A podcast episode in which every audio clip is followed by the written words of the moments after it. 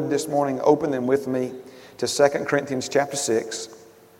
2 Corinthians chapter 6.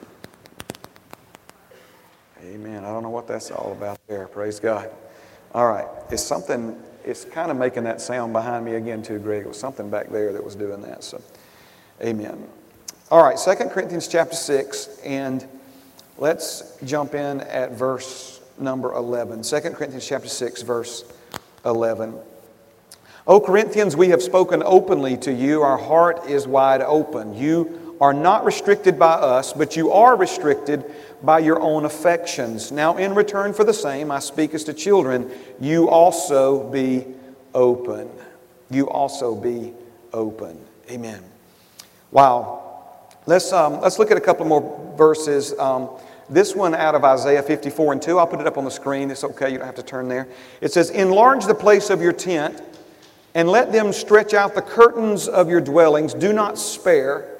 Lengthen your cords and strengthen your stakes.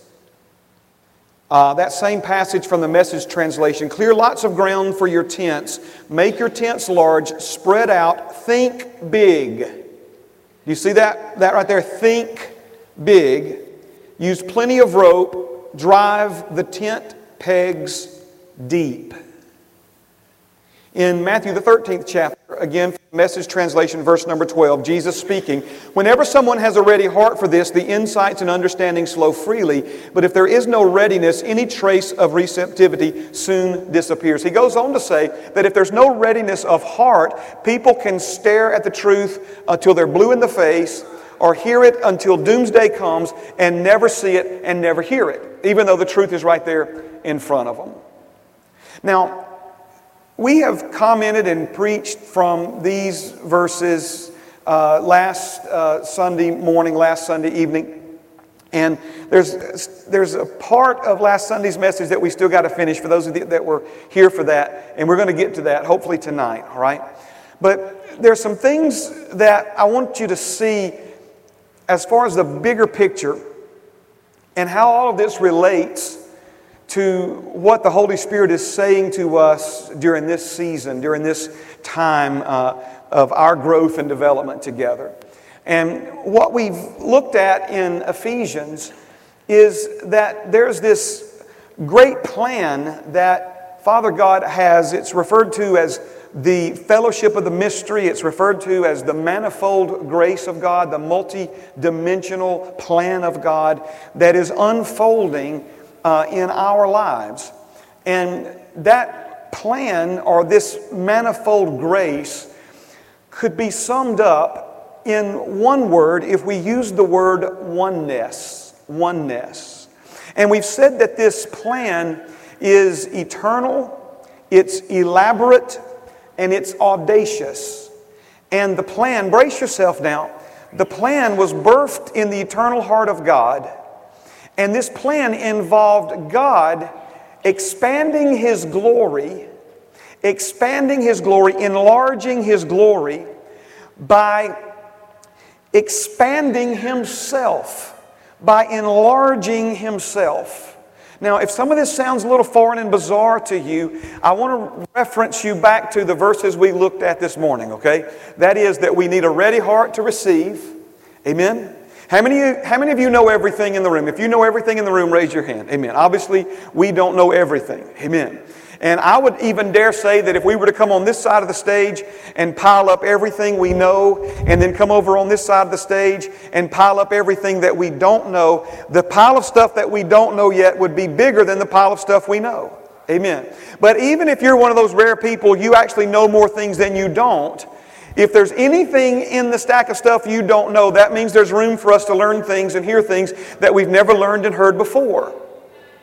Now, the Bible says that the God we serve uh, goes exceedingly and abundantly above all that we could ask, think, or imagine. Now, what we've got to realize then is that God is talking about things here that go beyond comprehension. They go beyond your ability to comprehend or process with a meat computer which means these are things that if we're ever going to understand them, we're going to have to understand them by faith with the heart. That's why Jesus said, if you have a ready heart for these things. Now, in these other two verses, first of all, the one from Isaiah 54 and 2, where he says, enlarge the tent. He's literally saying that you have to make room in your life for God to be able to do what He desires to do in you, for you, and through you. And I'm going to offer to you a, a very strong statement this morning, okay? But I believe it's true, and, and we've commented again on this in the past, but let me, let me just make the statement again this morning. I believe that God is doing in your life this morning what He is only able to do. In other words, we, we think that we're waiting on God to come through for us. He's already come through for you, brother, sister. We, we think that we're waiting on God to do something for us. My friend, He's already done for you everything that you will ever need, uh, you know, done for you. Uh, period. He's already given to you, the Bible says, everything that pertains to life and godliness. We've got to get out of this mode that we're waiting on God to do something, and instead we need to realize that God, in His ability to work in our lives, is being limited not by the devil, and, and certainly not by His love for you, not by His affection or heart for you, but His ability to work in your life is being limited by your affections, being limited by your heart for Him, by, by, it's being limited by what you're willing to, to, to give and your level of response, amen, to Him. Now, some people don't like that kind of preaching. And I've, I learned that the hard way in my life, but some people don't like that kind of preaching. But I love that kind of preaching. Amen. I love that truth because that means there's something that we can do to experience and even expedite, speed up what God is desiring to do in and through our lives. Now, notice he says in um, Again, now, I don't know, we're going to tie some of these together and move on. But in 2 Corinthians, he says, Our heart is, is wide open. In other words, what is he saying? He's saying, I'm not holding anything back from you. I'm, I'm, not, I'm not withholding anything from you. And, and that's not just the Apostle Paul's heart for them, it's God's heart from us, for us, rather. He, he's withheld no good thing from us. Somebody say amen to that. He's withheld no good thing from you. The Bible says it this way in Romans 8 He spared not His only Son, but delivered Him up for us all. How will He not now with Him, Jesus returned back to Him, freely give to us all things? But He says you are restricted, you are limited, you are being held back but not by us. You're being restricted by your own affections. You're being restricted, you're being limited, you're being held back by the things that you've set your heart upon, by the things that you are going after in life, by the things that you've made a priority in your life. You're being limited by the way you're managing your time. You're only experiencing so much of what God has for you and has freely given to you because you have placed a priority on other things. You've made other things more important to, in your life. And because your life is only, can only contain, your heart can only contain so much, you filled your heart with other affections and because you filled your heart with other affections, those other affections are limiting, restricting, holding you back from living in a fuller way the life that God created you to live. This is not condemnation. This is not to condemn you. This is to set you free.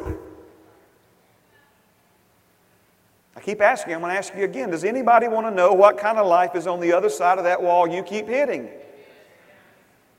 So, what is that wall that we keep hitting? It's not God stopping you. God won't, and the devil can't. It's our own affections. It's, it's the choices that we make. It's, it's, it's the things that, that we set our heart upon. It's the priorities that we have in our lives. You can call it an experiment or whatever. It's an experiment only from the sense that I'm experiencing new things in my life, but it's not an experiment in the sense that it's only something I'm doing for a limited time. But I, I have experimented with this, and I'm here as a personal witness to you to tell you that if you will alter your affections and set more and more of your affections on the things of God, on the Word of God, on hearing and receiving into your heart anointed preaching and teaching for hours upon hours a day. I'm not just talking about playing around with this, I'm talking about getting serious with this. The limits, the restrictions, the things that are holding you back, they can't hold you back anymore. They can't stop you anymore. Amen. Amen.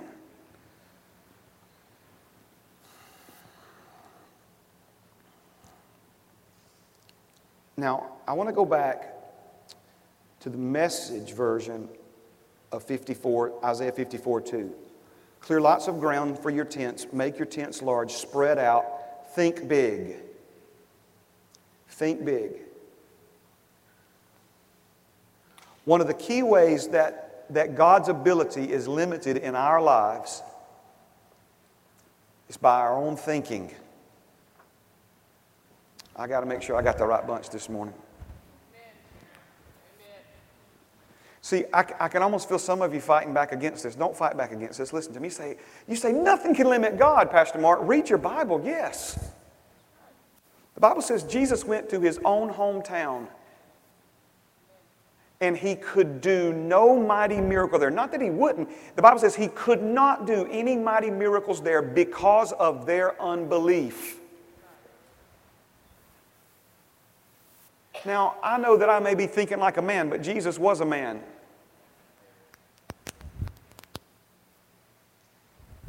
And if there was ever anybody Jesus would want to heal, it would be the people he grew up with. It would be his neighbors. Jesus, the Bible says, did no miracles until he was 30 years old. So for 30 years, he lived in a community with people who were sick, children who were hurt, people who were suffering. So when he comes back to his hometown to roll up his sleeves and bring healing, and ministry and deliverance to those people. The Bible says he could not. Not that he would not, he could not. He could not because of their unbelief. But listen to me, let me show you how that unbelief was expressed. They said things like, Where does he get these things? Who does he think he is? Is this not Mary and Joseph's son? Did, did Jesus and his father not make our kitchen table? Now let's tie some things together. He said you got to expand your tent. You got to lengthen your cords and you got to drive your, your support system deeper into the earth. The Word of God is the basis, it is the support system for our faith. You can't believe beyond your knowledge of God's Word. Kenneth E. Hagin said it this way uh, faith begins where the will of God is known. When you know the will of God, the Word of God contains His will, it activates faith in your life. So you've got to, you've got to deepen those stakes to support a, a, a larger tent. Amen. And that, that supporting is the Word of God flowing into your life. That faith by hearing, hearing by the Word of God. Now I want you to notice something here. Jesus actually being the Messiah did not fit into their minds. Let me say it another way. That he was actually the Son of God who had the power to heal, there was no room in their thoughts and thinking for that reality, for that truth. Are you seeing this? I'm going to say it another way. The door of their minds was closed and locked tight to the possibility of him actually being the Son of God. Are you, are you picking up what I'm putting down this morning? There was no room in their thinking for that possibility. There was no room in their, mat- in their mindset, in their attitude, in their attitude, in their mindset, in their attitude. Amen. There was no room for it. If they were going to benefit from what he came to do for them, they were going to have to enlarge their tents and they were going to have to rearrange their affections. They were going to have to clear some things out to make more room, and they were going to have to add on, expand to make more room. Now, again, this is not a word to condemn you this morning. Father God is speaking to you by the Holy Spirit this morning. There are some things in your life that need to be dealt with. There are some things in your life that need to be taken care of. And only He can deal with them. Only He can take care of them. Only He can change them. Only He can set you free. Only He can heal you. Only He can make the difference in your life that needs to be made. But your affections have filled up your mind. They have filled up your heart to the point that there is no more room for Him to be able to do anything further in your life until you make the tent bigger and until you change the affections and get some of that stuff out of your mind, out of your heart, so that He'll have room to come in and do what He needs to do and what you desire to be done.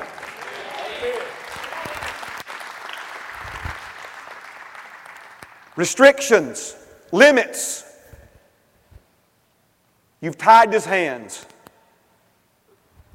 I don't believe that, Pastor Mark. I just don't believe that. The Bible says he's the Word of God made flesh, and Jesus said this. He said, Your traditions have made the Word of God, the very Word that upholds, sustains, moves forward the universe. He said, Your traditions have rendered it powerless and ineffective in your life. Again, what's re- what is he saying? What's really being said? Their minds were so packed full of their own self importance, their own religious traditions, things that they had developed, things that catered to their fancies, things that, that, that made them feel better about themselves. Their lives, their minds, their relationship, and I'm using dittos, amen, if you're listening by audio recording, their relationship with God was so focused on the traditions and the religious traditions, the religious mindsets and attitudes, that when the Son of God showed up in front of them, there was no room for Him. See, we, th- we talk about no room for Him in the inn. That wasn't the problem. The problem is no room for Him in people's hearts. I was, I was reading yesterday. Are you ready for this one? This, this is a classic example. I was reading yesterday of, of Jesus' trial when he was beaten with a whip and all that other stuff, right? So if you remember how that story goes, they tied him up, beat him up, tied him up, beat him up, carried him to Pilate because they, could, you know, Rome is ruling Israel and Jerusalem, and they can't, they want to kill him, but they can't without Roman permission. And so they carry him to Pilate. They carry him to Pilate, and Pilate invited them to come in are you ready for this? They wouldn't go in because they did not want to defile themselves by going into Pilate's house. They've got the creator of the universe bound with ropes, have already punched him in the face, and are trying to kill him. And they're so stupid that, that they, they're, doing, they're about to kill the, the God who created them. They're about to strip him naked and murder him. And yet they're so caught up and their minds are so filled with their own religious traditions that they won't go into the, that man's house.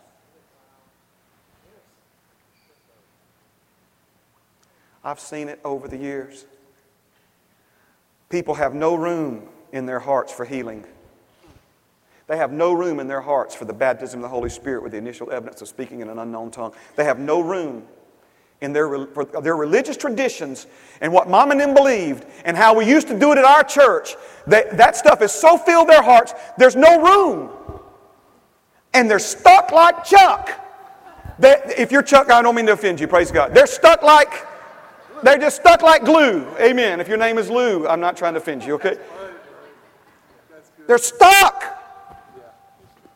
And so then they get on television and say crazy things like, well, you know, God just doesn't do that anymore. They never consider that there's no room in their life for God to do that. Because their tent is small, because their thinking is small, and it is packed, even in the attic, is filled with their own, even, uh, see, religious traditions are nothing more than just things that people set their heart on. Are you understand what I'm saying? Well, that's not how we do it at our church. Well, that's not, that's not how I was raised. Well, maybe you were raised wrong.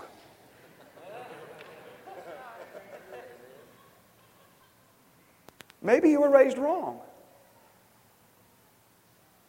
Maybe what you think is possible is wrong.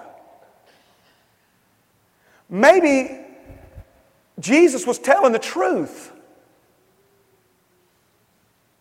My mother had a conversation one day, just talking, a retired pastor, they were just having a conversation. They were talking about, you know, the things of God. And, and she just, the Lord laid it on her heart. She just shared John 14, 12 with him. The works that I do, you'll do also, and even greater works because I go to my Father. You know what that pastor told her? I mean, all of a sudden, the whole conversation changed. He got very stern with her and he said, The Bible does not say that. She's like, Well, I mean, John 14, 12 is the Bible, right? I mean, the Gospel of John, right? I mean, the Bible doesn't say that. See, no room in his thinking for anything other than what he's already filled his heart with. No room. Can't, can't squeeze that in. It doesn't fit.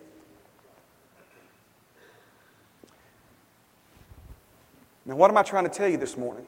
Why, why, you know, we were on a roll, dude. We were on like six sermons in a row fellowship of the mystery, manifold grace of God beyond comprehension, audacious. I mean, we were on a roll, and all of a sudden, man, it's like the Holy Spirit slammed the brakes on. I'm like, is this another sermon series? What, what is all this? He's like, no, before you go any further, you need to spend some time right here for a minute. Are we going to preach this stuff for another three or four weeks and folks just going to sit there and let's sail right over their heads? Remember what he said to us the first morning. If you weren't here, I'll repeat it. The first morning that we talked about this, remember what he said? He said to us, the Holy Spirit said to us through me, to every one of us, myself included, he said to us, You have got to get this. But if your thinking's too small and your affections are set in such a way on other things, there'll be no room in your heart for these truths. Amen? So he's saying, make room in your life for me to work in you. Make room in your life for me to add to you. He's saying, expand your thinking to make room for the real reason you exist. The tent is your mind and your affections are the things that fill it up. The Holy Spirit is saying to us, enlarge the tent by thinking bigger and make room by cleaning some things out. Proverbs 23 and 7 says, As a man thinks in his heart, so is he. Small thinking will always produce small living. Wrong thinking will always produce wrong living. You cannot change the way you live unless you allow the Holy Spirit to help you change the way you think. Your behavior will always line up with the inward image that you have of yourself and your life in your mind. You have had an image of who you really are and what you're capable of. You've had that image formed in you over the years of your life by this world, by your family of origin, by your many life experiences. That image of yourself inside of your mind has been formed there, starting with conception in your mother's womb. There is research now that shows that how a mother responds to the child growing inside of her affects that child's mental and emotional well being. You say, that, that, that doesn't sound possible to me. That doesn't sound credible to me, Pastor Mark. You know, we are talking about an egg and a woman and a seed and a man coming together and a human being coming from that. So slow your roll before you start talking about what seems possible. But if you want to just set that aside, that's fine. But an image of your potential, an image of the reason for your existence, your, your self worth, your, uh, uh, you know, what you are able to accomplish in life, who you really are, all of that, that image was being formed in you, forged in you, built in you from the time that you were conceived. And if you don't believe that, then how about from the time that you were born? And if you don't believe that, how about from the time you came to on planet Earth around three to five years old? And it continues to this day. And your life reality will never rise above the image that you carry inside of yourself, of your life, of your potential, of your capacity, of your abilities. You may catch glimpses. This is why there's so much coveting in the body of Christ. This is why there's so much jealousy and envy. It's because we see other people doing things, we see other people having things, we see other people enjoying things, and yet the image that we have of ourselves and our own life inside of us tells us that we can never have those things, we can never do those things, we can never accomplish those things ourselves. And so we, we become envious and jealous. We begin to accuse God of not being fair, playing favorites, blah, blah, blah. And it's a lie. It's a lie from the pits of hell. There's been an image formed inside of you, and your life reality will always line up with that image, and that image was formed in you again, ultimately by the world. The devil doesn't have the power to do it, but he manipulates things and circumstances and situations and other people around you to try to form within you wrong beliefs, wrong opinions, wrong possibilities, and potential understanding of your potential inside of you. Please hear what I'm saying. That image, there's an image that exists in each and every one of us that has been formed in us over a extended period of time in our lives. And whatever that image looks like, it, it's going to be reflected in your life reality, and your life will never change outwardly. Listen to me now. When you're born again, I got good news for you. Jesus takes that old man and puts him to death, and he puts a new man inside of you. He puts the Holy Spirit inside of you. He puts his own image inside of your spirit. That's why if you could step outside of your body right now and we could see your born again spirit, the Bible says it doth not yet appear what we will be like, but we know this when we stand face to face with Jesus, we will look like him because we're already like him right now. It's the new man, it's the new creation, and he put a new image inside of you. There are people who believe in such craziness as we now have two natures. You do not have two natures. The old man that you once were died and buried with Christ, and you were raised to newness of life. The reason it seems like you have two natures is because your old man left an imprint. He left an image of who he used to be in your soul, in your mind, in your thinking. And so we live like the old man that we were instead of the new person we became because we still live according to the old image instead of the new image. But listen to me, please. The Bible says that the Word of God is like a hammer that breaks the rocks into pieces. And as we take the Word of God into our hearts and into our lives, we are chipping away. We are chipping away. We are breaking down that old image. But the same Word that's breaking down the old image is building a new image in our minds of who we are in Christ. Building a new image of someone who is just as right before God in the eyes of God. Building an image inside of me that I can do all things through Christ, which strengthens me. Building an image inside of me that I'm an heir of God and a joint heir with Jesus. Building an image inside of me that I can do the works of Jesus and even greater works because greater is He who lives inside of me than He who is in the world against me. Hallelujah! It's an image inside of you that's got to go. It's an image inside of you that's got to go. And a new image has got to be built. Everybody talking about self image. Got a poor self image, low self image. No, no, no. Listen to me. It's not self image, it's the image of Christ. 2 Corinthians 3:18 says that when you take the veil off of your heart, and you behold the glory of Jesus as if you are looking in a mirror, you will be transformed into the same image from glory to glory.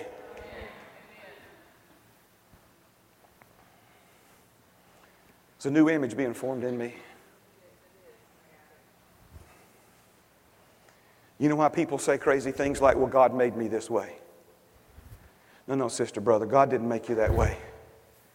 An image has been formed inside of you. That's how powerful this is. You listen to me and you listen to me well. You please hear me. You got folks, God created me this, God created. God did not create you to sin. And if you are a born again man or woman, you have a choice. And with every temptation, Jesus has made a way of escape.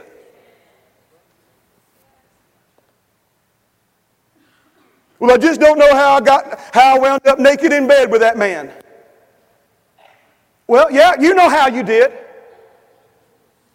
You made a choice. Now, thank God for His love and His mercy and His grace. But these things can be so powerful. I've had so many people tell me over the years, well, God made me this way. He did not make you that way. An image has been formed in you. And your life will always line up with that image. That's why, until that image is removed and the right image is established in us,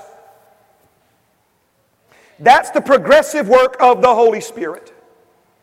And that's why the blood of Jesus covers all sin, because in the process of the wrong image being chipped out of my life and the new one being established in my life, I'm going to make some mistakes. I'm going to commit some sin. I'm going to do some things that are wrong. I'm not justifying it. I'm not saying it's right. And I'm not saying that there aren't potential consequences for me making those choices. But you hear me and you hear me well. None of that will ever separate me from the love of God. None of that will ever remove me because the Bible says this new covenant is a covenant where God Himself will show mercy to my unrighteousness.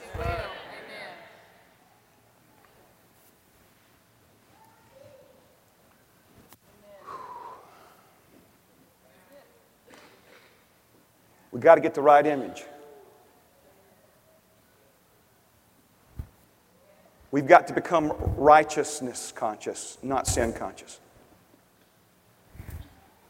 You're not a sinner saved by grace. There's no such thing. That just shows you how confused the devil tries to keep us, right? I was once a sinner. I've now been saved by God's grace, which has made me the righteousness of God in Christ Jesus. I'm not a sinner saved by grace. I'm just as right before God in the eyes of God as Jesus Himself. Are you hearing me? That's the image that has to be formed in us.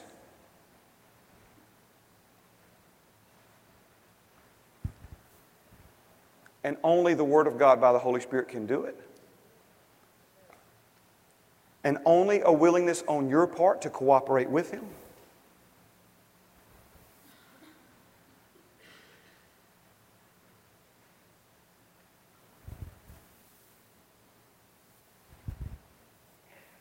I wish he could create a right image in me watching House Hunters International on Home and Garden TV, but it just, it just doesn't happen, right?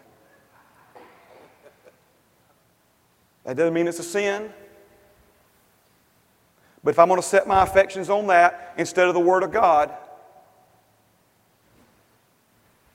there's only so many hours in my day. There's only so much mental energy I have to invest. There's only so much time I have to think about something.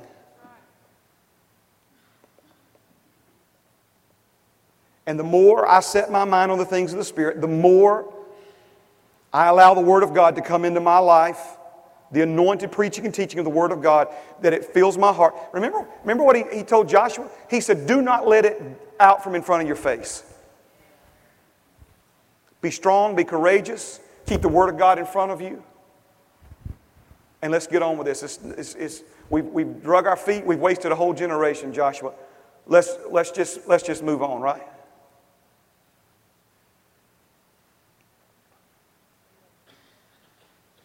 He's saying it's time. It's time.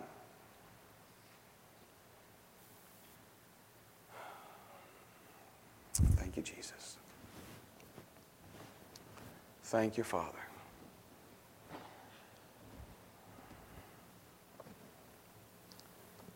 Small thinking will lead to small living. Wrong thinking will lead to wrong living. Limited thinking will, to, will lead to limited living. Let me finish right here. A closed heart closes the door on the potential Father has placed in your life. When you close your heart to the greater truths of God's Word, you close the door to the realities those greater truths will produce.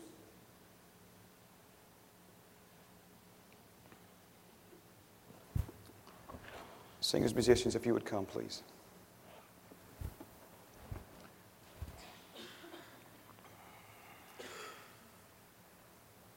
We used to play a game on the playground in school. They probably outlawed it with, probably outlawed this one before dodgeball, but anybody ever play a little Red Rover, Red Rover?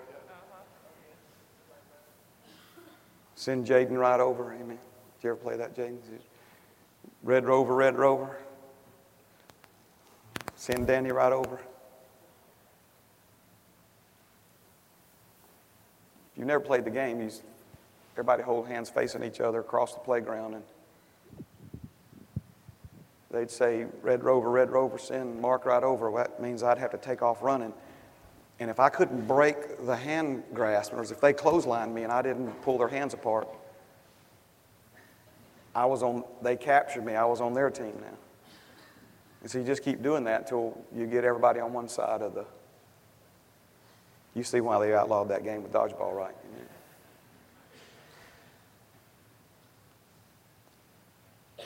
But we would, we would back up, you know, we, we'd, get, we'd get a running start. You know, get as far back as we could to get as much momentum as we could because why? Because we're trying to break through something. We're trying to break through something.